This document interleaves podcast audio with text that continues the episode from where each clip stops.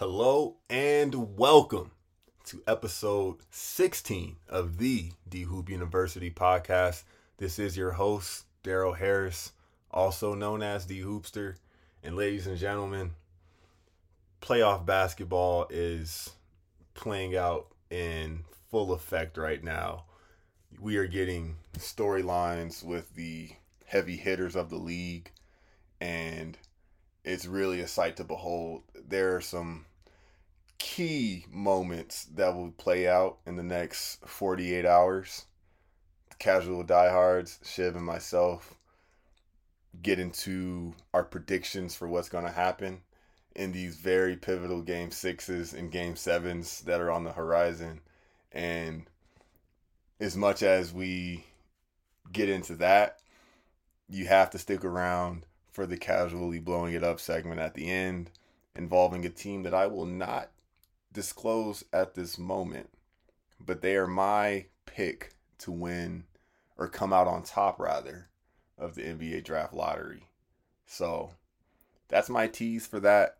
Make sure you tune in for that one. And if you haven't heard the first one, go back and listen to the Houston Rockets because that was a great conversation as well. But man, the stakes are getting higher and higher. The pressure is mounting and legacies are on the line. That's just a bit of what we get into, and I felt like we attacked it head on. So, ladies and gentlemen, without further ado, let's talk some hoops. All right, all right, all right. We came into today with the opportunity for four game sevens in the second round, which I didn't do my research. I don't know if that's ever happened, but it seemed unlikely that it would happen. We now have our first team penciled into the conference finals, that being the Denver Nuggets. And we now have the second scheduled game seven in the canon of this podcast involving none other than Shiva's Boston Celtics and the Philadelphia 76ers. And looking ahead to tonight's games, the possibility for two more game sevens. Uh, two pivotal games where the home team is looking to take care of business and move on to the next round. Laid all the cards out in front of you. Which uh which card do you want to pick up first? What do you think? Of course. Let's uh let's talk about let's let's preview game seven because the way we do things around here, game sevens uh are top of the pecking order in whatever discussion needs to be had. So it's only right. So, did you watch any of the game? Like, did you watch any of the game? No. Today's been, by the way, folks, I, I don't think anybody, nobody, for one, nobody informed me coming into this week that this was breaking news week in the United States calendar. but that's exactly what it was. I, ladies and gentlemen, I've had breaking news every single night this week in my 11 p.m. newscast, which keeps it spicy. I'm all here for it, and, and, and it's a fun job. It's a stressful, you know, situation, but there's nights where I can, uh, you know, keep an eye on some other things, and there's nights when it's not. And no, didn't get to take in this game at all. Really, I talked to you in between, and we had a good long conversation last night off record.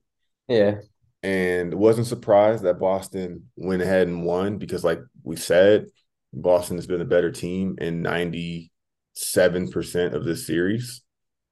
And save for two game winning shots by James Harden, they were looking at a sweep if they took care of business in that regard.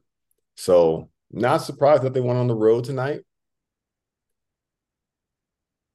I think you might be surprised about how I'm feeling for game seven.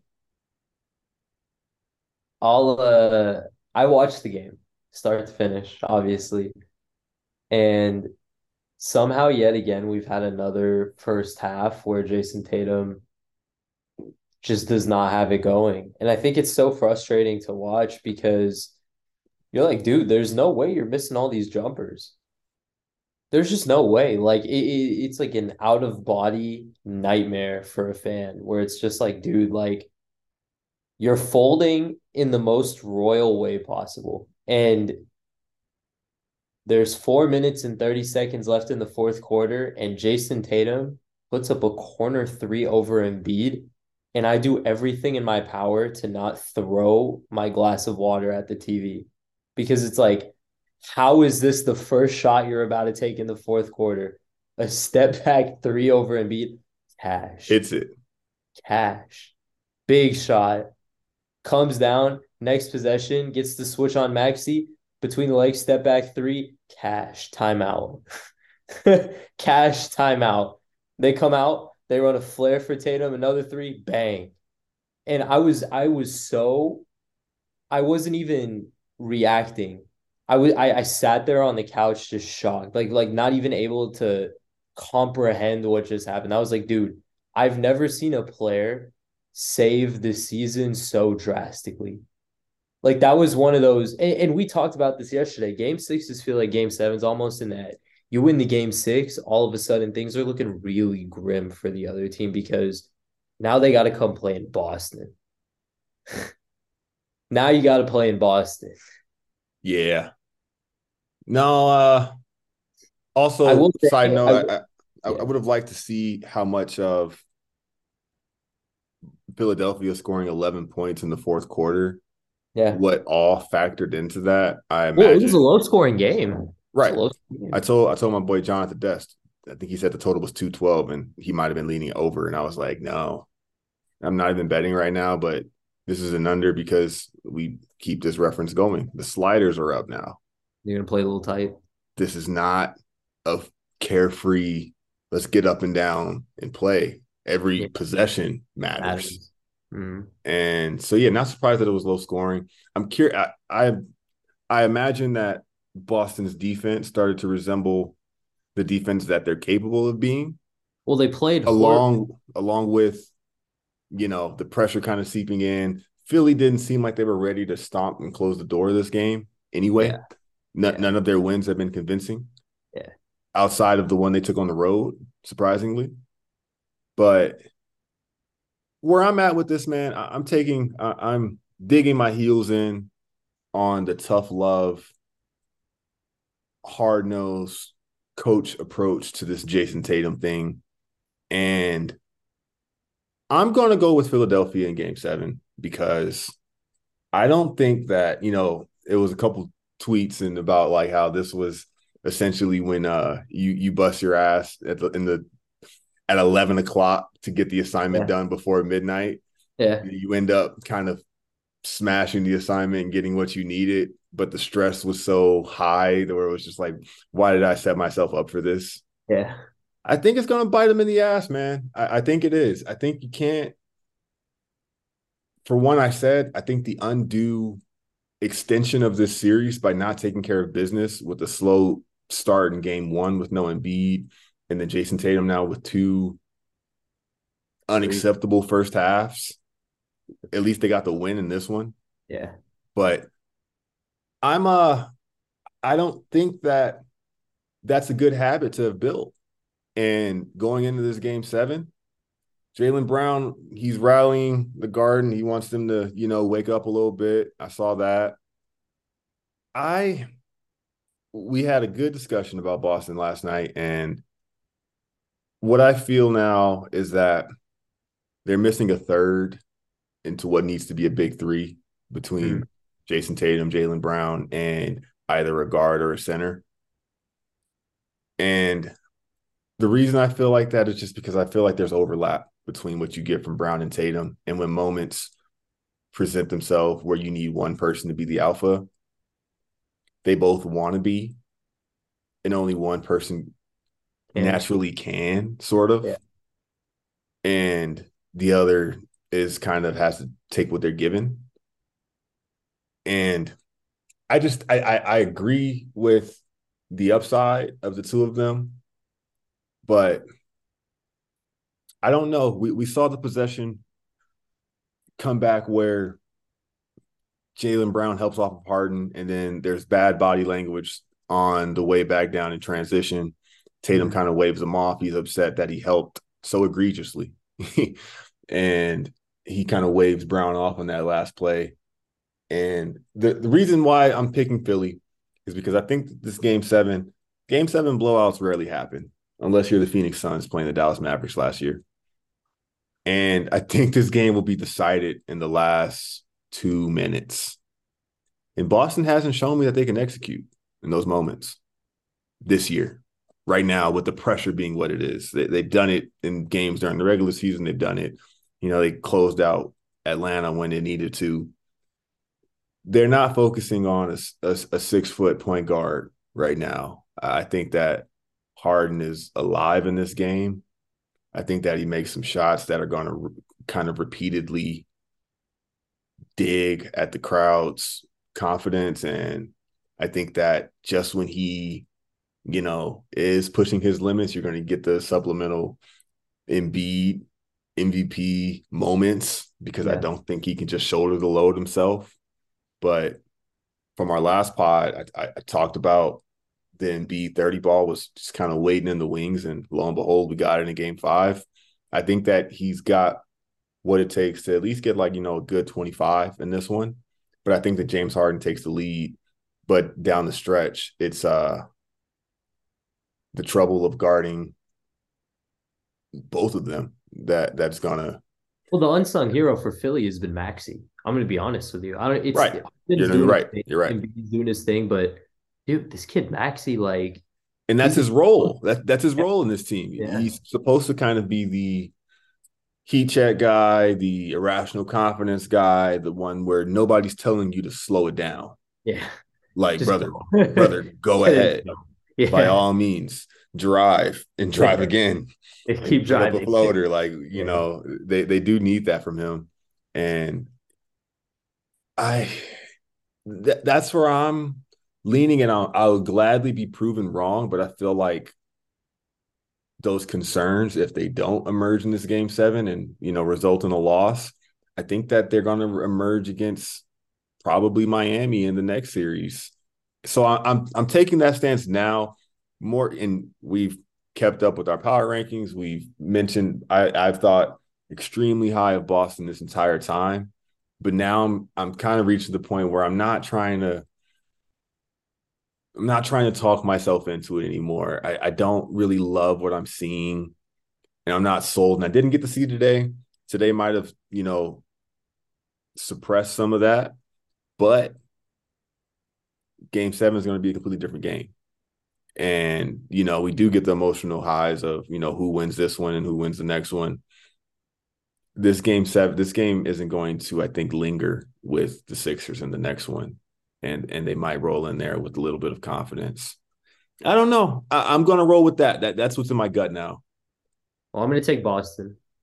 Obviously, I think today the end of that game felt like they're they're a different series. We're we're watching right now, like uh Denver, Phoenix, right? Like those first two games, those first four games kind of felt like a little bit of tug of war, and then Denver pulled a little harder at the end this series has felt like a tug of war where now game six was like your side gets the final pull and you start feeling the rope really pull towards your side and you could kind of see it they they finally attacked maxey they were mismatch hunting him down the stretch and i've been saying all season that maxey is going to be a defensive liability against these wings the only thing that's been offsetting that is the fact that Joel Embiid has been protecting the right the the paint like he's like prime Hakeem Olajuwon, just blocking everything. Anytime Celtics get to the rim, it's a block.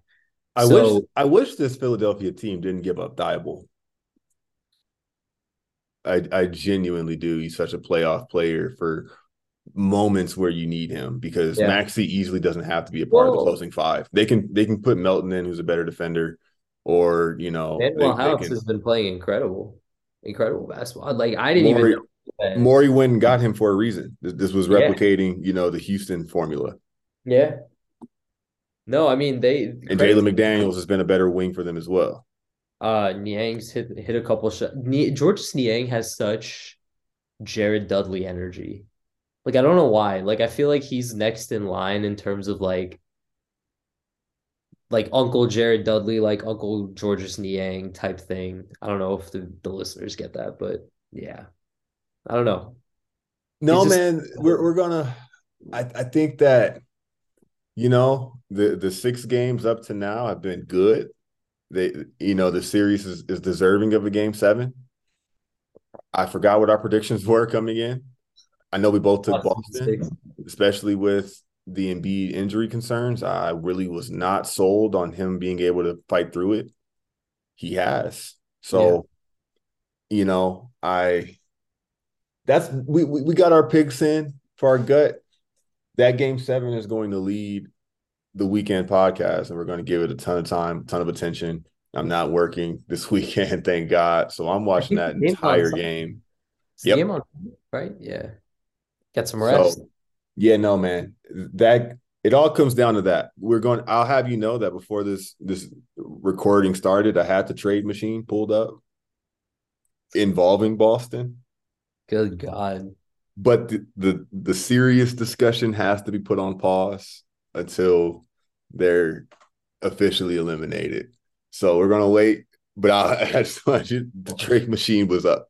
Oh trade machine is still on my on my computer. They're not breaking them up. I promise you, they're not doing it. It doesn't involve Jaylen Brown. Interesting. So, but Well, but you know, we we like we did this last night. There, there's a long wormhole to get into what we do if this happens. We're not going to jump the gun. We're gonna, we're going to wait until this game seven happens yeah. because you know a lot is riding on that one. Oh yeah. And this is a game. Only, my concern is this is a game seven that shouldn't exist. I agree with you. It's a game seven they shouldn't be in. And you know, by hook or by crook, now it's like I don't I, I don't love being in that position, but that's what the Lakers are setting themselves up for as well. Yeah. And let's just go ahead and uh move move the ball right there to what we're going to get tonight, which is a big game six between the Lakers and the Warriors. We shout out the Nuggets at all? Like, We're going to come to them. We're talking about them. We'll, we'll, come, we'll, we'll talk about them a little later. Um, but this is probably more top of mind right now because it's going to be dictating the conversation throughout the day. yeah. Man, this series has been like we said it was going to be a home run for the NBA in terms of attention and ratings and discussions. I can tell you that I'm not tuned into a single one of these programs about what they have to say about it because I could honestly care less to hear what the the mainstream discussion is around this series. But man, this is the game six that the Lakers need to get. They need to Oh, take yeah. care of it. My prediction was Lakers in six. Yeah. And in a series that goes six games, by the time you get to this point, you start feeling, you know, the, the swell in the back of your throat where it's like, oh man, I am nervous. Like I'm that's that's the that's the nature of the beast. But I'm, I'm telling myself to, you know, keep the faith because this is what I predicted. And I was like, I will need to see it to believe it that this team without a real front court presence is going to beat this Lakers team that can, at the end of the day, get a closer look and, in my opinion, defend them better. And I've got a host of statistics that I'm going to let fly. But before I do that, how are you feeling about this game six? Well, we have to mention the Andrew Wiggins injury, right? Right. Setting it up. The uh it was announced today that Andrew Wiggins has a fractured rib. Yeah. But he was listed- within the floating ribs. Yeah. Shiv Shiv's more medical than I, guys. He was a he, he was a med he was a med major. Pre-med dropout. Two years in the game and I had to get out. Respect. Not all. And, but that that's kind of that's kind of balanced out because for one, he still is this questionable. Yeah, I think he's probably a late scratch, at best. but we'll we'll see. He He- goes. He probably wants to, and he'll probably try. And the fact that he's not ruled out is an indicator that he has the ability to go in, in some capacity. Some capacity. There's also the Anthony Davis head injury that apparently, you know, it, it didn't look the, the play itself didn't look, you know, it wasn't gut wrenching, but we're talking about, you know, an elbow to the head it doesn't take much to, you know, Yeah. be pretty problematic. And at, by all accounts, they weren't talking concussion. So the the path is kind of cleared for him to be able to go tonight. So we have those dueling injury factors to account for tonight. I think this game, honestly, it's going to come down to whether LeBron's ready to just cut it loose or not. Because AD's wounded. Now everyone knows he's wounded. It doesn't take much for him to, you know, crumple essentially. So AD's wounded, the Warriors are wounded, everyone's bruised. You have uh you have what's his face? JaMychal Green putting the cap on Instagram or whatever. I don't use Instagram, but I saw this trending on the internet how who is this who is this JaMychal Green fellow? Yeah, let's and talk. I, and, I, and I, know exactly who he is, but yeah. who is it, who is this guy that runs his mouth off at the end of the bench for the Golden State Warriors and picks up technical fouls on the bench? I can't believe that that's warranted or welcome Just another, it, locker room. It's another subplot within the documentary of LeBron chasing the title this year. He's done it to Dillon Brooks. Now it's like and who and who is this guy to call out a team for flopping? I digress. Dude. I digress. Anyways, long story short, we need we don't need a vintage LeBron performance, but we need a aggressive LeBron like he like my friend and I were just talking about this the other day. LeBron has like three or four good sprints in him per game. like he can get up the court at full speed, take a break, get back, and he's got like two more of those, and that's it. That's all he's got. And so tomorrow's gonna have to be forget D'Angelo Russell. Like forget I can't rely on these dudes. I'm attacking the rim. I'm punishing them defensively. I'm getting my guys involved, but I'm not waiting to get myself involved. Like I'm going from the jump. Like put up 25 shots. That type of LeBron where it's like, nah, you're going to feel my presence from jump all the way to the end of the game. Just consistent, relentless, whatever adjective you want to describe. No, that that's a all signs are pointing to an expectation of, of LeBron to need to step up and, and, shoulder the load this game. And I think the the winning formula is the exact opposite. Yeah. We want we want the aggression, but I think that team knows what kind of teammate this version of LeBron is. I think they know that if we're depending on him to be Herculean, that he might not hold that we shouldn't be putting him in that position. And I think this is a game where, you know, we've mentioned in the playoffs that role players, whether or not they travel, often dictates the outcome of a series. Yeah. I think that the Lakers have better role players in that playing at home in in what is a potential closeout game. I think that this is a first quarter that can really get crypto rocking. And the Warriors are going to come out. The Warriors are going to do their thing. Yeah. We know they're going to have the spurts, they're going to have the runs. Beating the Warriors, you have to sustain the punch and hang in there. But what kind of the Warriors aren't great at coming from behind in this current iteration because that's dependent on getting stops. This is not a defensively locked in Golden State Warriors team that, that, that has the ceiling of Golden State Warriors in the past. So if they're not able to contain this team in the first half, I don't think they're going to come back and win. But they're still the stat, you know, LeBron's undefeated with a 3 1 lead. There's another stat that the first team to win two games in a series goes on to win the series more than 70% of the time. Warriors won game, and Lakers won game three and game four first to take two games, beating the Warriors in three games, very three games in a row. Very difficult task. So I'm not surprised yeah. by the game five loss. Yeah. Also, the savior in game five for the Warriors was Draymond Green. Mm. This wasn't his first time doing that. We've seen a we've seen a game seven Draymond who reincarnated himself into like Reggie Miller, like shades of Ray Allen. perfect segue. So this is where you know I, I did some I did some digging and this is where I drove home my argument that the Lakers, of course, have to win tonight, but I think they're going to. So in 2016, right? Draymond Green was touched by God in game seven. Yeah, I remember that. His stat line in game seven of 20 of the 2016 NBA finals between the Cavs and the Warriors, a game where both teams were under 100 points, and it came down to the last two shots of the game. Draymond Green, 32, 15, and 9. 11 for 15 from the field, six for eight from three. Draymond Green stepped up.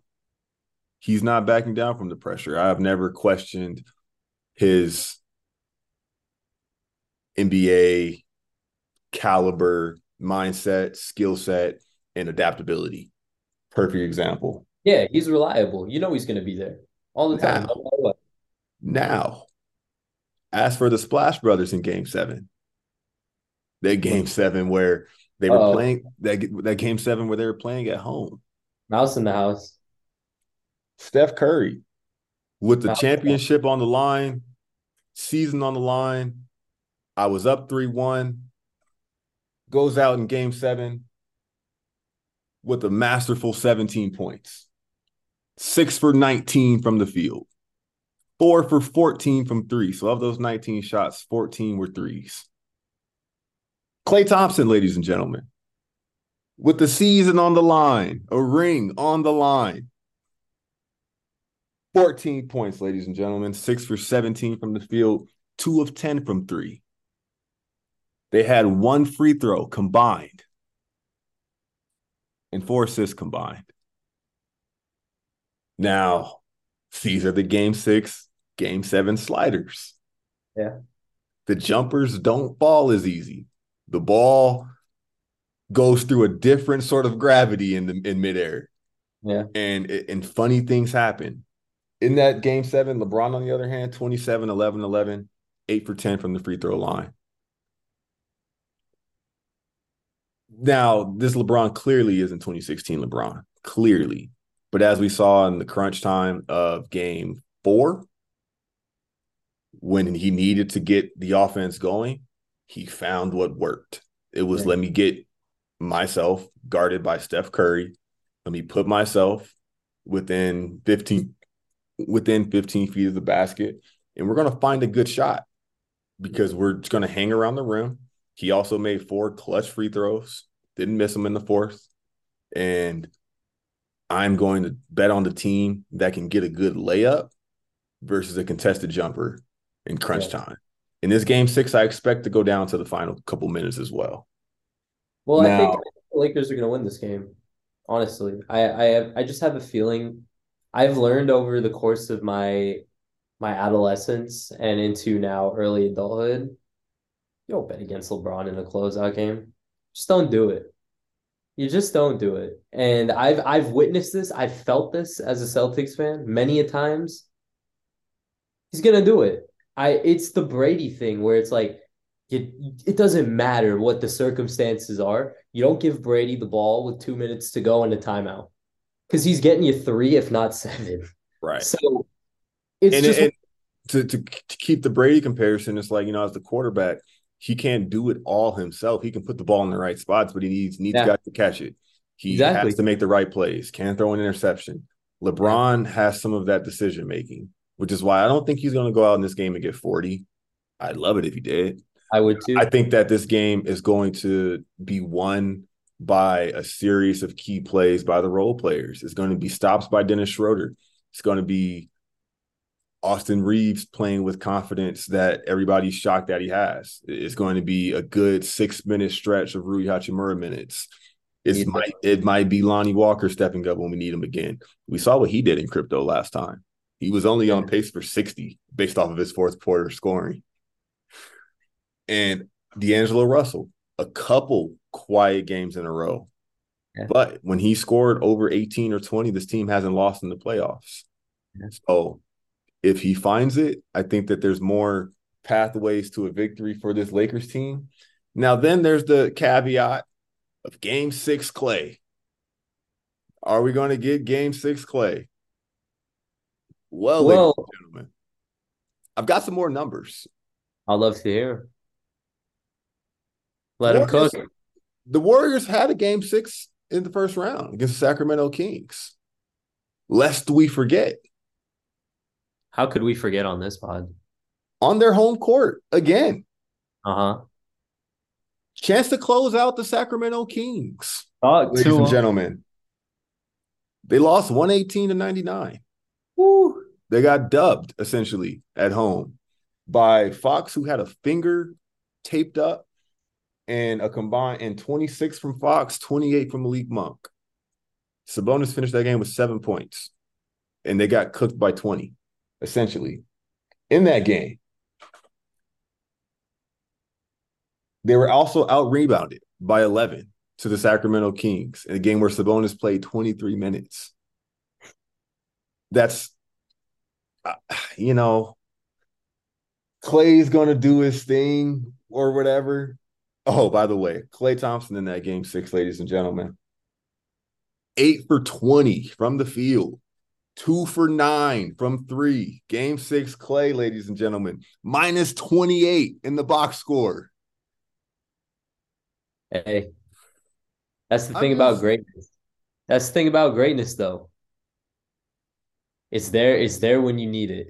And Right, maybe man. comes out and he right. does Great greatness does, you know, what Who knows? Mike. Hale, Mike Hale Thompson's in the building. in in in these moments, but I, I can tell you that the runs are gonna happen. Yeah. But if we tighten up and play defense every possession of this game, they're gonna go in and win. They can Yeah. win it. They can win it unless Steph drops 65, which he might, Which he could. Which he might, ladies and gentlemen. But unless Draymond, unless they get the Draymond triple double 25 piece, They get the Wiggins 18. unless they get 30 from Klay, but also with Wiggins. I love two way wig. I saw two way wigs trending. I saw it. I love it, ladies and gentlemen. Two way Wiggins. When he's aggressive, boy, is he a lot to handle. Yeah. But you know what happens the next game? Where'd he go? And Yeah. that's before the injury factored into it. So I'm not, you know, talking ill because he's going to be hurt or maybe playing through an injury. But I said this about Andrew Wiggins in round one. Said it again. And when this team when this team is out, I, ha- I have a lovely revisit that I, I always reference that involves Andrew Wiggins, and we're going to have a sidebar about that. But in game one, I was like, you know, you get the game where you get the snapshot of Andrew Wiggins. You get Yeah. half of his minutes where you're like, wow, this freaking guy is capable of a lot. yeah. And then you get the nine minute, you know, quarter and a half stretch where you don't hear his name. So unless, like I said, unless you get Steph for 40, unless you get Klay for 30, or unless you get Dre with the triple double and he's playing his ass off again, I don't see the pathway to the W in this game. And that's factoring in AD playing. I, I'm not sure what this team looks like if he isn't playing or if he isn't able to at least be out there. But AD, man, at every opportunity this postseason to dismiss the naysayers, to show up when everybody wants to bag on him, he has. Yeah. Played the big minutes when it's mattered, that i.e. game one of this series, i.e. his first round against the Memphis Grizzlies with 26 blocks and just being dominant and, you know, backing up his words when he said he was going to need to step up, and then he did. So I think that AD is capable of a, a winning effort tonight, whatever that translates to in the box score. And that still is the chess piece that the Warriors don't have the answer for. Yeah. No, I agree with you. I see the Lakers coming out, role players playing aggressive. They play better at home. Crowd's gonna rally behind them. Script writers will be cooking. And and hopefully we'll see the Lakers uh, move on to the Western Conference Finals and get ready to face the Denver Nuggets. And if you've listened, you would know that from day one of this postseason, I have said that this Lakers team ceiling is the championship, and they were my pick to make it out of the Western Conference. Yeah. And for this exact formula that they ha- that they haven't really disproven thus far, I cannot wait to see the media's reaction, the takes, the tweets, the anything about this team if they win tomorrow night because the switch up is going to be in 4K. It, it is going to be as as apparent as possible as ever before. It's you know, I can't wait to hear what what comments are are made and what you know arguments. Well, you know, this Warriors team was inconsistent from day. No, I I'm watching all of you guys. Yeah, you're not rooting. You know, in terms of the public, and the public is not ready to count this Warriors team out yet. When they weren't riding for them all year, yeah. but now all of a sudden, I just can't wait to see it, man. I'm I'm really waiting for this game, and uh if the Lakers lose, you know what I'm saying? That's a possibility that is a possibility. And then we are going to address this another game seven in all its glory. And like I said, I'll gladly eat the words. I don't care about being wrong, but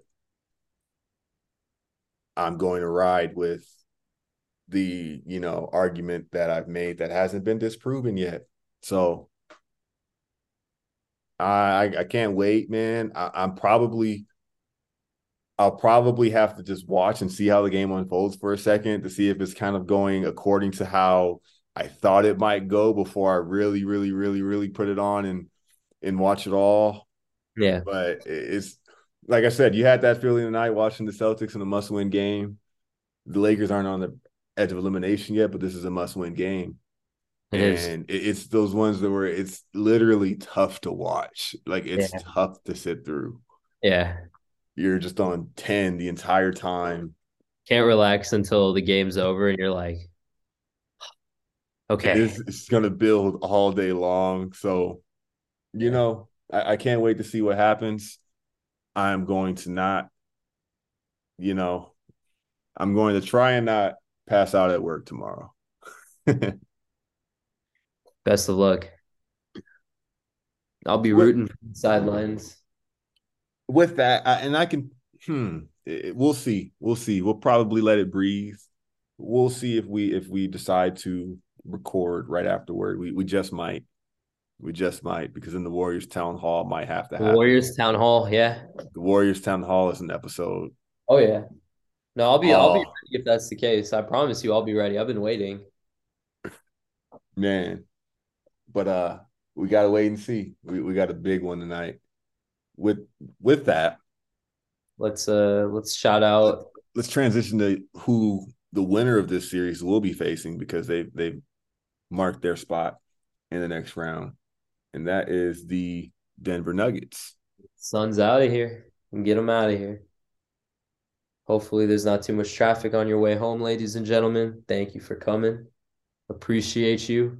We'll see you guys next season.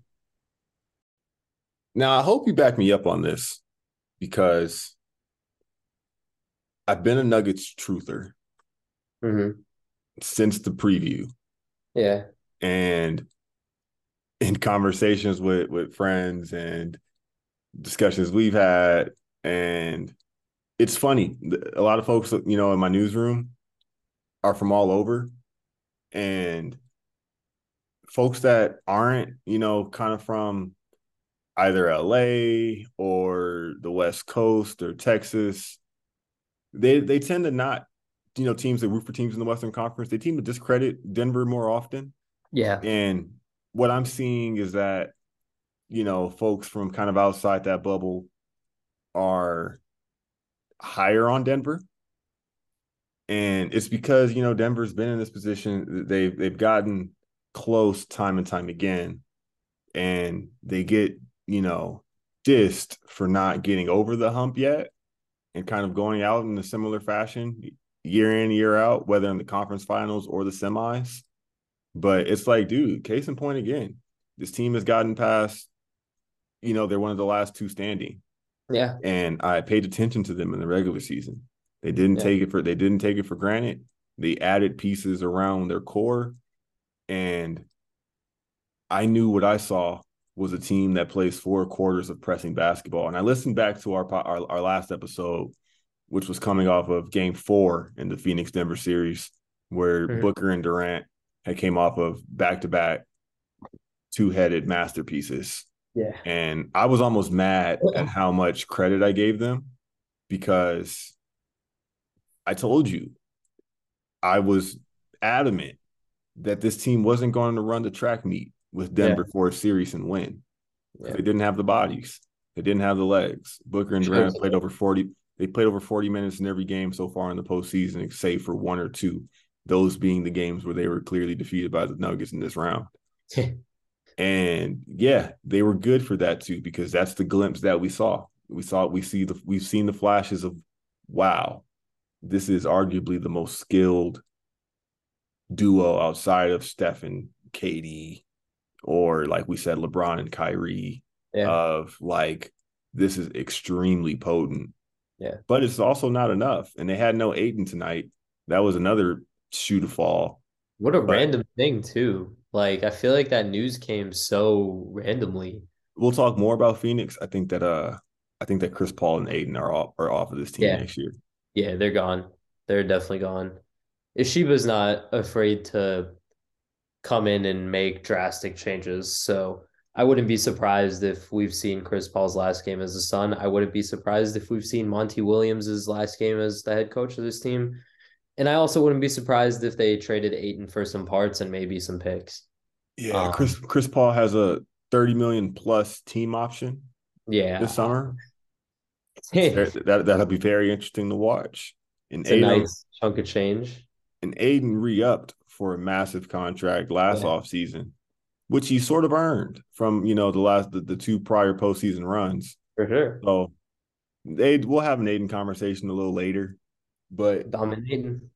I, like I, I wanted to say that I was mad that I walked back some of my confidence in Denver, and you know I listened and you were like, dude, how are they going to stop this team? And I'm like, well, I I I, I offered resistance because I was like, I mean, those first couple wins were decisive. They they did come down to the stretch in game one, not so much in game two, but they were decisive wins. And I was like, this team it doesn't equate to this Nuggets team.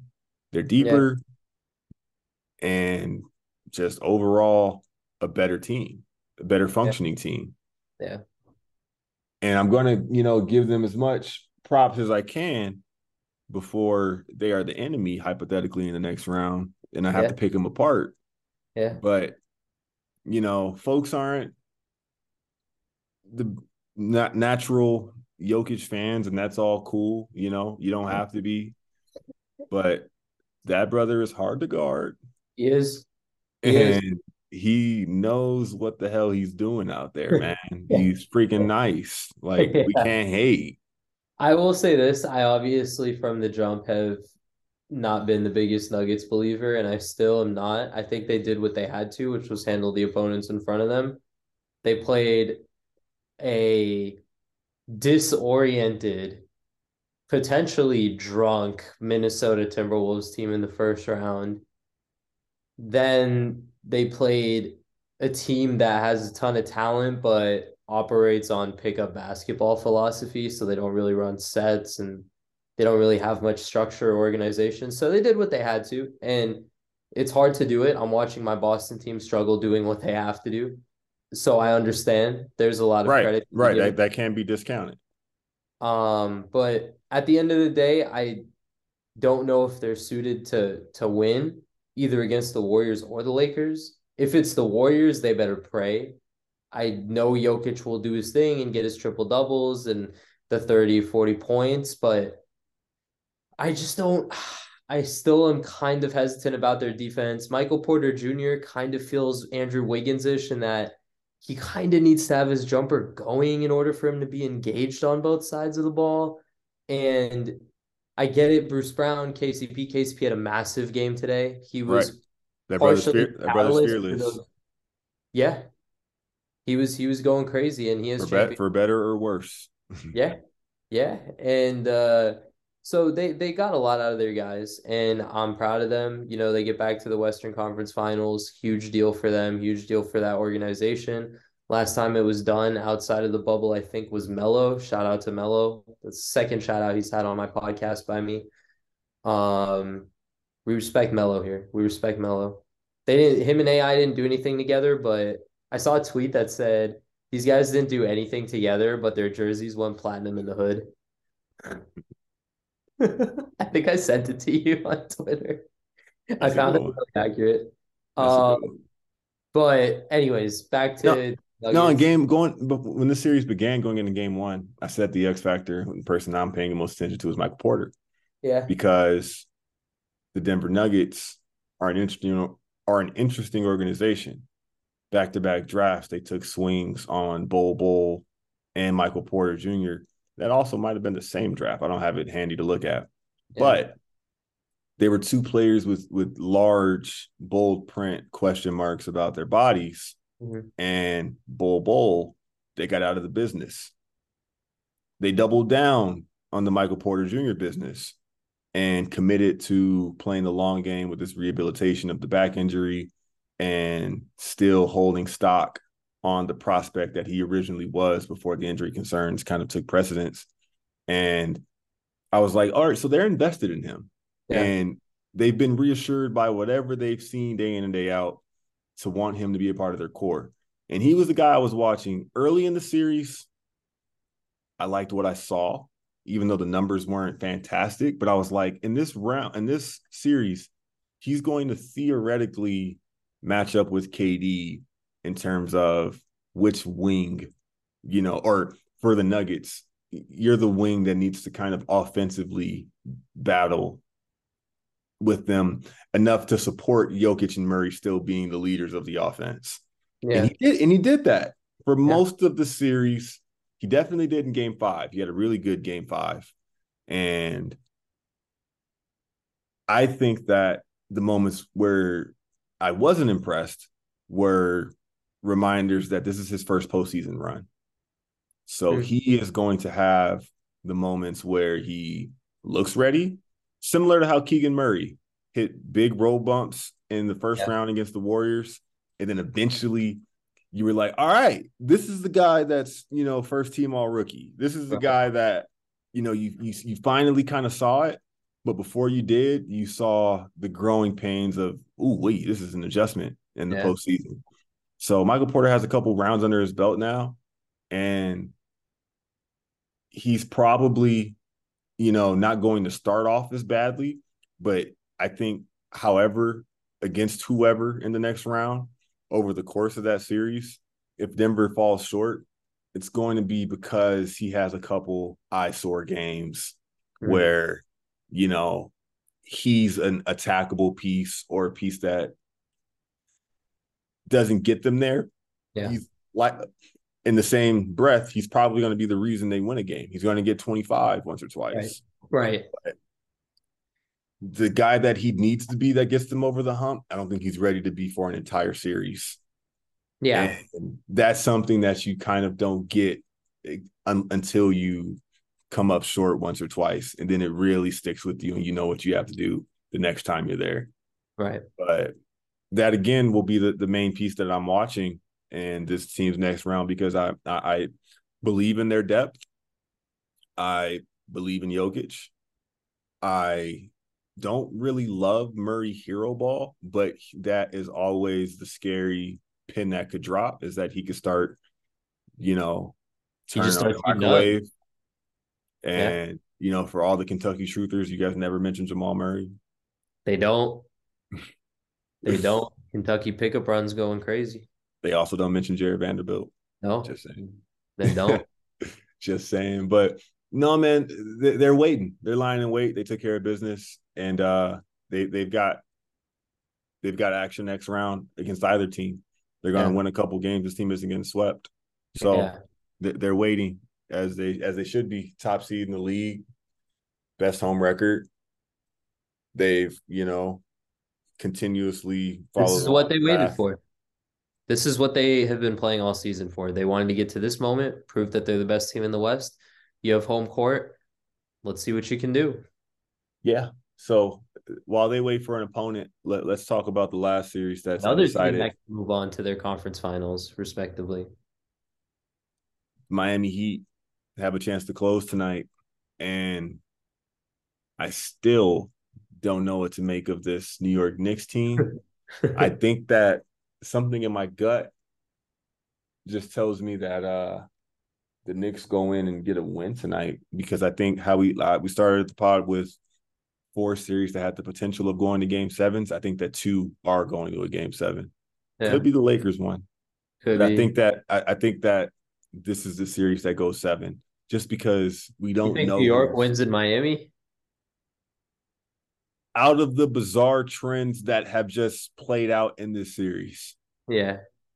Because there's not there's no doubt that Miami has outplayed their billing a bit so far. And mm-hmm. that's a testament to elite coaching mm-hmm. and players who have been there yeah. and performed in those moments.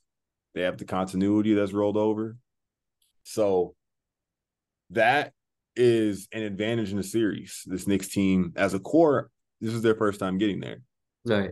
And you know, you're gonna have weird moment like how that Cleveland team never found themselves in, in round one. Yeah. This Knicks team has kind of struggled to found themselves to find themselves with higher stakes in this second round. Maybe they do right now, though, for some un, you know, unsubstantiated reason. But that's what I'm kind of thinking happens now. Interesting. I, I think that I, I fully expect Miami to close this thing out.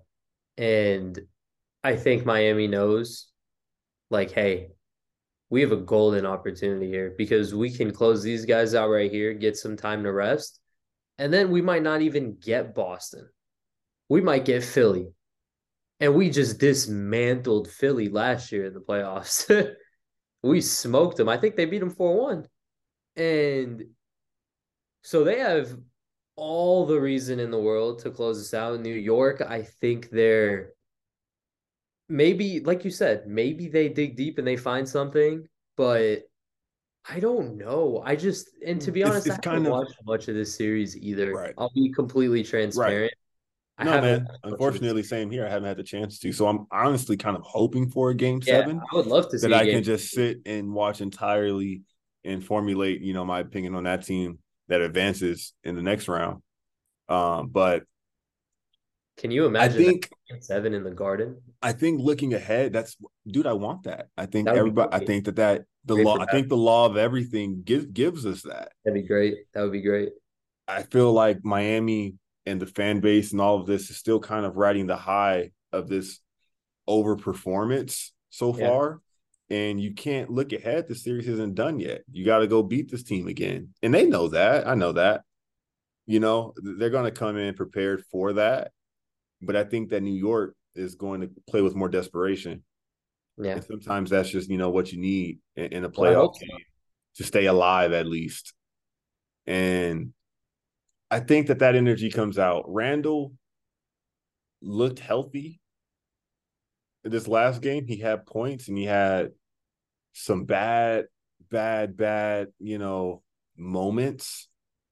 So I think that he passed the the physical eye test in terms of what is where his health is at and with the ankle specifically. So if he's able to go out there and get him 2025, I think that Brunson can drive the ship and get it home for one more game. I hope so. And that if you are Miami, yeah, and if you are Miami, you're really hoping you keep getting these Strus and Vincent performances that are saving them yeah. And that you're getting a Kyle Lowry that's able to be the best player on either second unit and just win those minutes. Yeah. But on paper, it really shouldn't go down like that. So I don't know, man. I, you know, I, I'm honestly hoping for a game seven in that one. We're praying for a game seven over here. But uh we we we have another segment that we really want to get to Woo, second episode uh, of this segment. Let's go. That is casually blowing it up, ladies and gentlemen, because we are only a couple of days away from the NBA draft lottery. and people still aren't talking about it enough.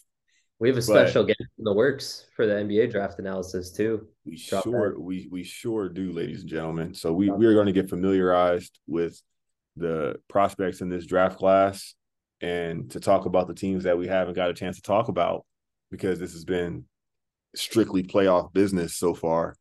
Mm-hmm. You know, this casually blowing it up segment looks at teams that are on the outside looking in at the action right now. Yep. And reassessing what they have going into next season. And before I say which team we're doing, sorry, but I just want to flash back to an article I wrote for Talk That Talk. Yeah. Two years ago now, where I left an Easter egg. And in my research for that article, I was like, wow, the Detroit Pistons haven't won the NBA lottery in exactly 50 years. And they're a team that is perennially perennially in the lottery, but yeah. they keep getting these pick threes, pick five, pick six, pick seven. Eventually, they have to get it, do they not?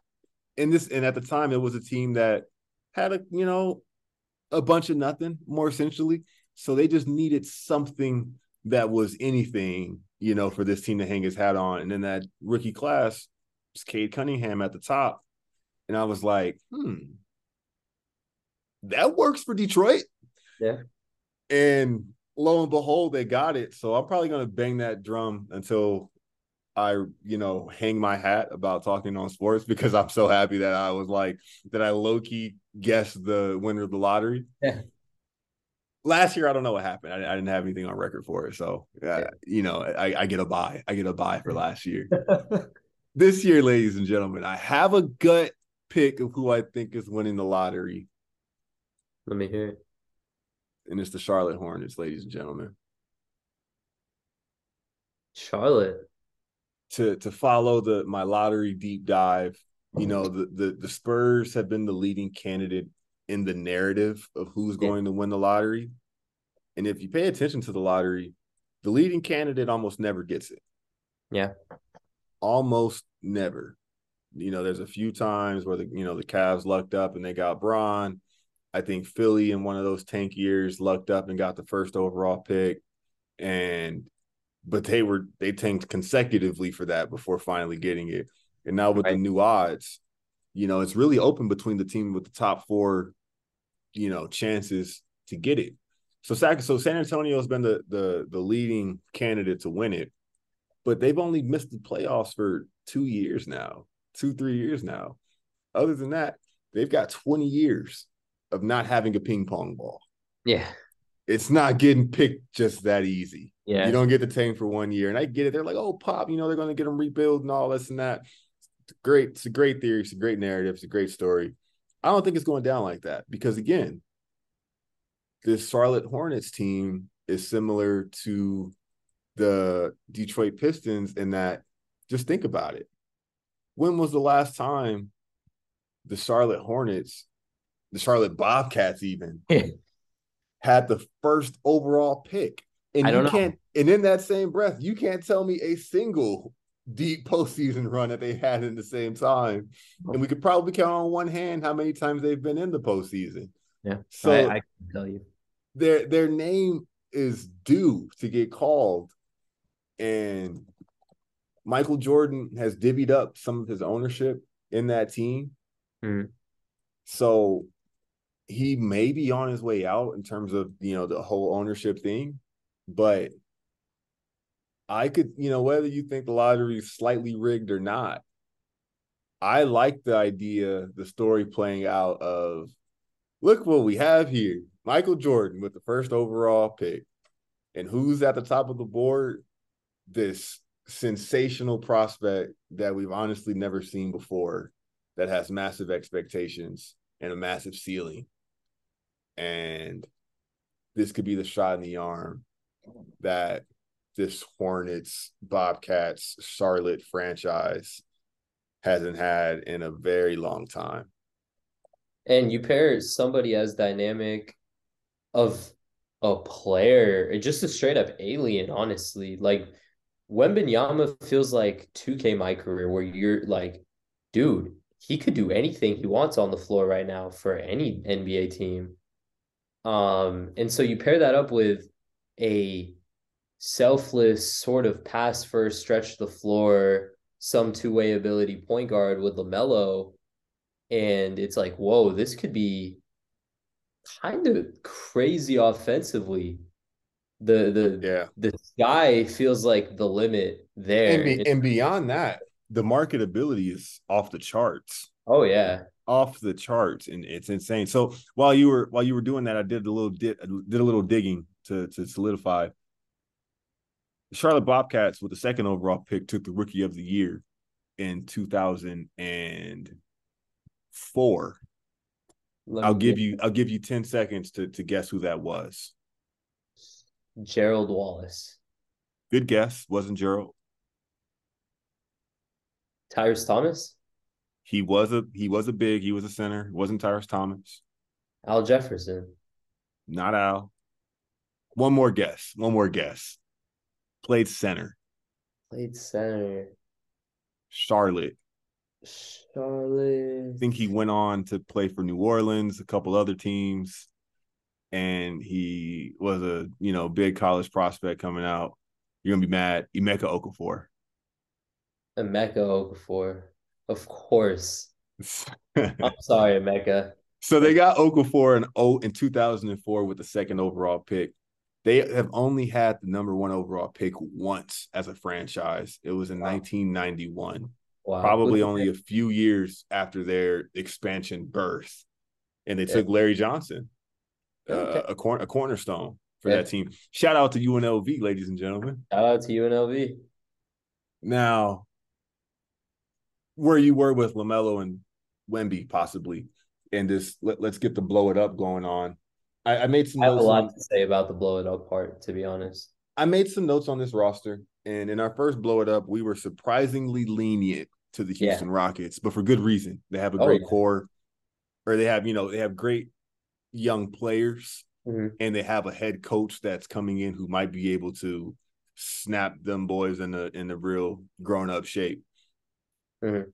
The Hornets are an interesting case because LaMelo essentially missed the entire year. He had two lower body injuries back to back with about a 10 game stretch in between, where in that stretch, he was doing LaMelo things again. Mhm. But let's, you know, let's go back to the year before that because they also had the Miles Bridges suspension this year and he never played a game.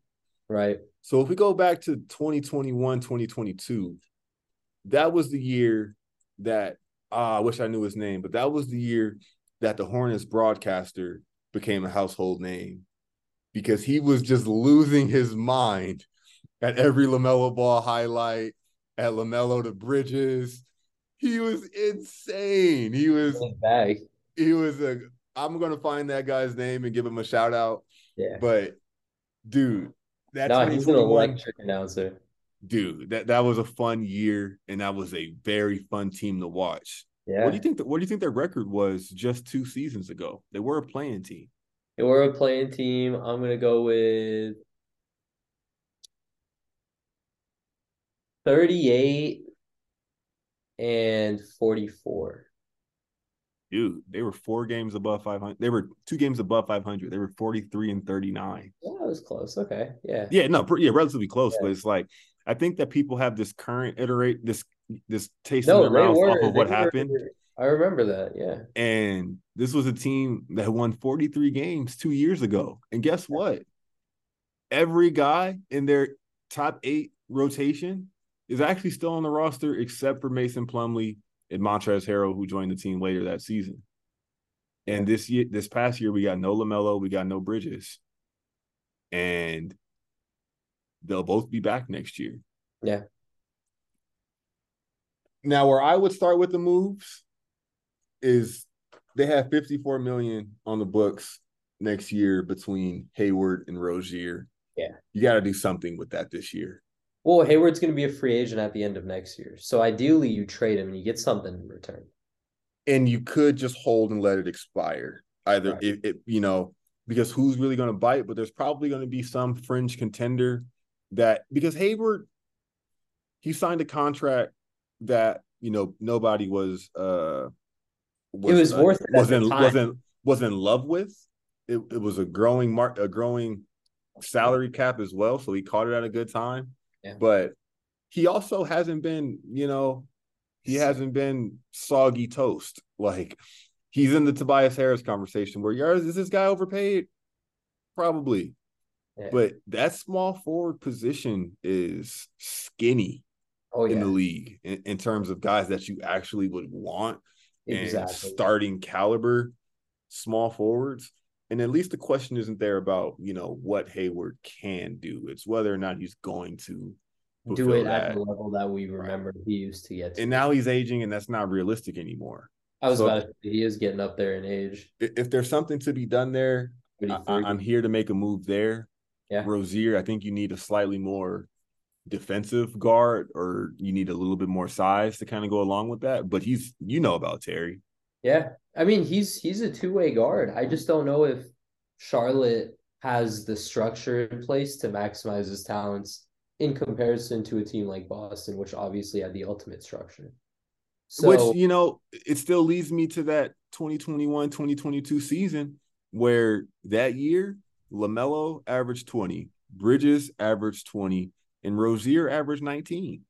And it was like, you know, that was a formidable yeah starting, you know, or formidable offensive foundation. Yeah, no, they they they played with a lot of pace. They were able to space the floor. They crashed the glass. They were playing good defense. They have a lot of things going in Charlotte. The only problem is you're paying these two guys a ton of money. Luckily, you'll be able to get one off the books. Rozier, you have until I think 26, 27 or 25, 26. And, so, and the, and the 20, the, the 21 or whatever mill it is for him a year isn't that bad. It's, it's not. It's not because guys like Anthony Simons is making more. You know, what I'm saying Jordan Poole is making a boatload more. Right. And, and I would Maxey's gonna level. get more. So it's yep. like you kind of still got a guy at a at a contract where you're getting right market value. Right.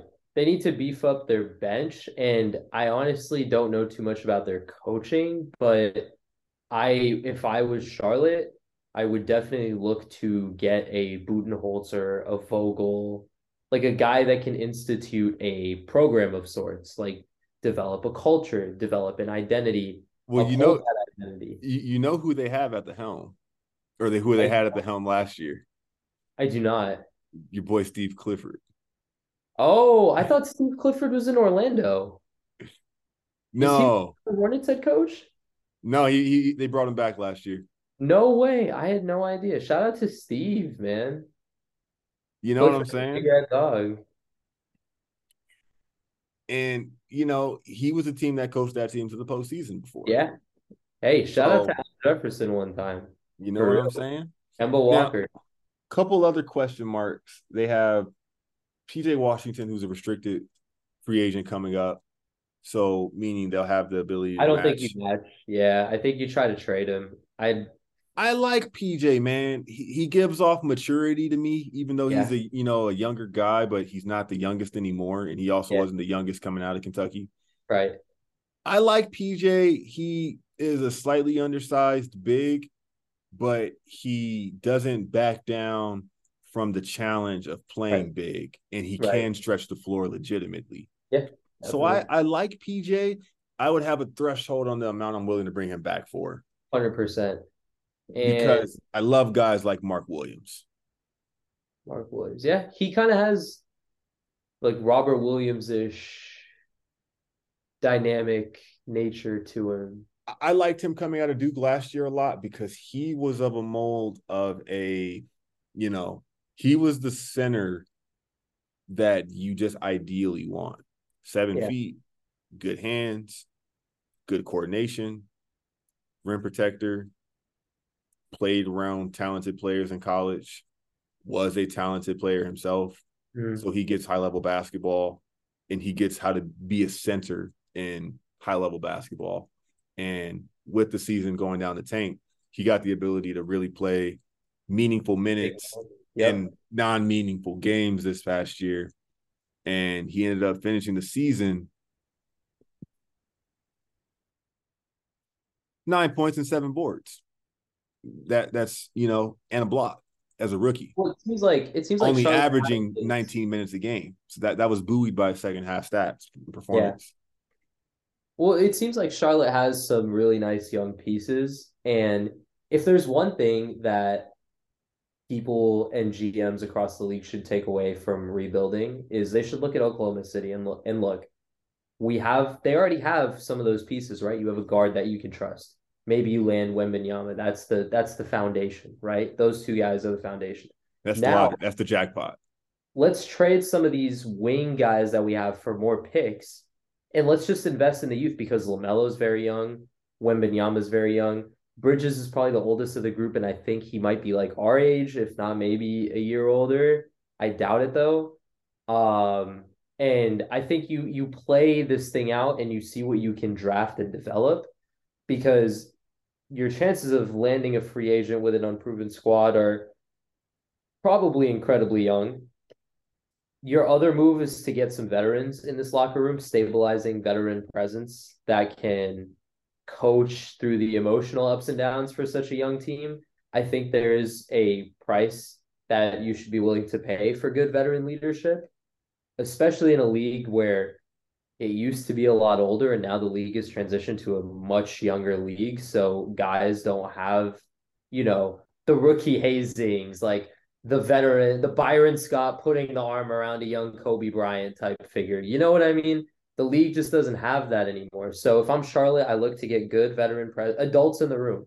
They need babysitters, is what they do, because we know they're off the court antics, right? You got Miles Bridges doing all sorts of X, Y, and Z. You know, Terry with the shiesty mask pregame. I don't know what kind of activity he's on pre prior Well, to I'm, the well, this is a team last year, but the only players over 30 were Gordon Hayward and Mason Plumlee before and you know Gordon, and you know both of them are going straight home to their wife and kids, and they're having like a nice turkey and rice, some vegetables. Like they're they're having a dinner. They're putting on Thomas the Tank Engine for their kids, right? Meanwhile, you know Terry Rozier and LaMelo Ball are hitting the club, balling balling in the middle of the club, no jersey. You know what I mean? Like so, get some stabilizing presences in the room build around your young guys and and play for the future don't mess this up if you land something like this Yeah.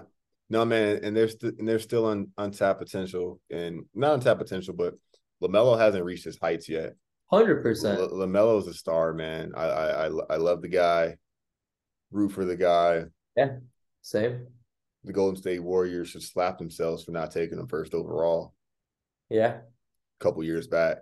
But with this team that kind of had no guidance this year, he when he did play, he actually played 36 games, a little more than I remember. But in those games, you saw a lot he- heavier usage from him offensively, and it translated to uh not so great field goal percentage, but he was in he was a singular offense essentially. well let's But be honest but he did he did bring his average up to 23, 23 and 8. And I think that uh they also weren't trying to win any games this right, year right. right. So he was out there. trying to get a rhythm for himself more than anything. But dude, these per 36 numbers on Mark Williams are yeah this i mean brother he's need this brother needs to be a starter. What'd you say? he's good on 2k as well No, man, this brother needs to be a starter. His per 36s from this past season. no i, I like Six- what they have going on 16.8, 13.2, and two blocks per 36 minutes off of his numbers last year. Well, the So- East is very top heavy, and if you're Charlotte and you have these young guys, why not? Maybe you get something going and you could make a run because the East is top heavy. So getting into the playoffs isn't completely out of the picture, but they and they were and they were careful in what there. they They were hundred percent there a year ago Yep. before flaming out in the play-in. I think they got Yep. cooked by Atlanta in the play-in, yeah, and that's what sent them home last. You know, the year before last. But Yeah. the uh other thing is, say they don't get the first overall pick. Say they get two. Say they get three. Another player that answers a ton of their needs is Brandon Miller. Yeah. the shooter, the shooter in the building, He is a wing with nasty athleticism. dude. He's nice. raw and just raw scoring upside. He is nice. and you now inject him into this team. it's it's not as it's it's far from a consolation prize if you don't Yeah. get Wembanyama. Yeah, he's cold. Dude, if yeah, if if any of our listeners at home haven't seen or heard of Brandon Miller, do yourself a favor. It's it's bare minimum Friday tomorrow. Go on YouTube during your 1:30 check-in with your manager or your team and look up Brandon Miller 41 points. And you watch what this dude was doing on the floor and it's like, dude, how are you guarding this guy? He's nasty. He has He's nasty. He has nasty. nasty potential. Yeah. And you give Melo that that toy in transition. And you get Oh. Miles Bridges running the other wing. Oh, brother, brother. Oh goodness. We're excited for you, Charlotte. Don't mess this up. But yeah, And to not leave this episode without giving that man his due, Eric Collins, ladies and gentlemen. He is the overly enthusiastic oh, announcer shout for out the to Charlotte. Collins. I'm hoping, I am hoping that this team gets either Wembanyama or Brandon Miller, Yep. so that I can watch as many League Pass Hornets games as possible to Thank hear this man have Go a stroke on air. You gotta love it, dude. Respect the game. Me too. I love it. Shout out to Eric Collins. You're you're you're a legend. You're a legend in Keep, this game. keep doing Your what you're doing, brother, brother. But yeah, what do we got on what do we got on slate tomorrow? So you got you we both got the Lakers and I guess New York. Yeah, man. Lakers is Knicks. What the hell? Give it give What it the up. Hell? What the hell, man? Let's run Let- it. Let's let's let's send that. We will be back very shortly to address the game sevens of it all Oh yeah. and the end of the road of it all for whoever it is. Dude, let's just have take a second to appreciate this moment in time because 48 hours could go by and both of our teams are eliminated. Oh. All all I gotta say is I'm glad my uh my So- girlfriend is before the Celtics game because if it was during the Celtics game, feel bad. if this game seven is on Mother's Day, look, I'm sorry. Yeah, mom. I'm, I'm sorry to all the moms Hang on. in the room. I promise we can reschedule this Mother's Day. Yeah, we we we can't can reschedule this this game seven. Shout out to all the moms in the world. Celebrate with your moms. Tell them On me, you man, love 'em. on me. And with that, folks, we'll tap in soon. woo-wee. till next time. Do it. Let's get into it.